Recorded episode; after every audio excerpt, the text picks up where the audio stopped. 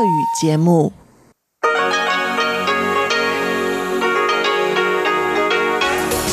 эфире Международное радио Тайваня.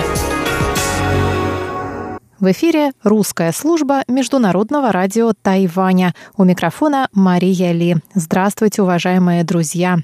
Мы начинаем нашу ежедневную программу передач из Китайской Республики. Нашу программу откроет информационный выпуск, за которым последуют передачи «Панорама культурной жизни» и «Учим китайский» в получасовой программе, которая звучит на частоте 5900 кГц ежедневно с 17 до 17.30 UTC. А если вы слушаете нашу часовую программу на частоте 9590 кГц с 14 до 15 UTC или же на на нашем веб-сайте ru.rti.org.tw,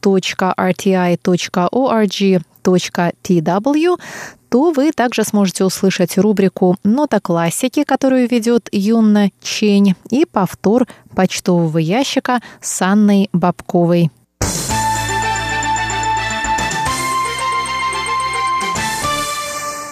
Мы начинаем выпуск новостей вторника, 18 июня. Президент Китайской республики Цай Янвэнь выступила во вторник на 10-м заседании комиссии по восстановлению исторической справедливости и осуществлению правосудия переходного периода в отношении коренных народов. В своей речи она рассказала об успехах работы, учрежденной три года назад комиссии, в числе которых создание механизма для диалога и начало обсуждений трудных вопросов. В то же время правительству предстоит еще много сделать для преодоления общественных стереотипов.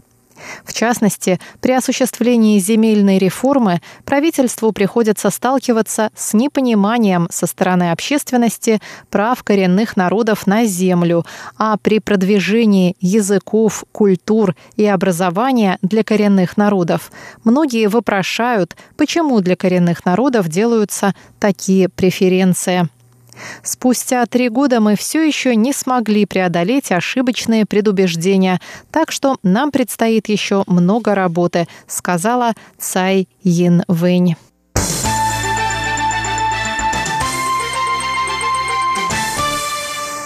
Законодательный юань Китайской Республики принял в понедельник поправку к закону о референдуме, согласно которой национальные референдумы будут проводиться в четвертую субботу августа каждые два года, начиная с 2021 года. Это означает, что референдумы не будут проводиться одновременно с президентскими выборами 2020 года и с выборами в местные органы власти в конце 2020 2022 По словам законодателя от демократической прогрессивной партии, Данная мера направлена на избежание путаницы при проведении референдумов одновременно с общенациональными выборами. В ходе последних муниципальных выборов Избирателям предложили ответить сразу на 10 вопросов в рамках референдумов. Центральная избирательная комиссия оказалась не готова к такому расширенному голосованию, и в результате на избирательных участках образовались многочасовые очереди. Одновременное проведение такого большого числа референдумов стало возможным в результате снижения необходимого числа подписей в декабре 2017 года.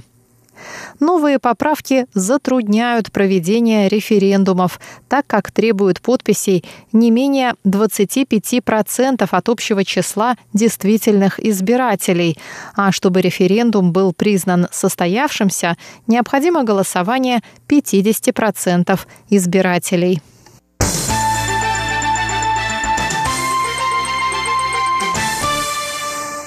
Недавний визит в Китай правительственной делегации Соломоновых островов не означает намерение страны разорвать дипломатические отношения с Тайванем, так как целью визита было всего лишь изучение возможностей торговли лесом, заявило во вторник Министерство иностранных дел Тайваня.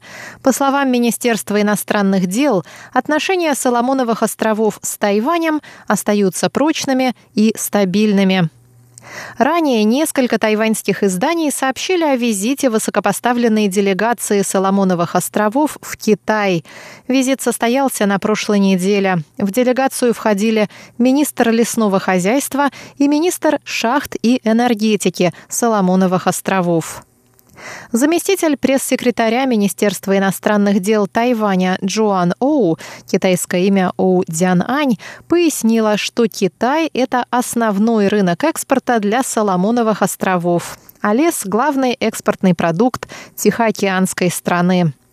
Между тем известно, что Соломоновы острова в настоящее время пересматривают целесообразность поддержания дипломатических отношений с Тайванем. Премьер-министр Соломоновых островов Манассе Сугаваре сказал 5 июня в интервью австралийской вещательной компании ABC, что на его страну оказывается давление по пересмотру отношений с Тайванем. Однако Оу считает, что большая часть депутатов парламента поддерживает дипломатические связи с Китайской республикой на Тайване.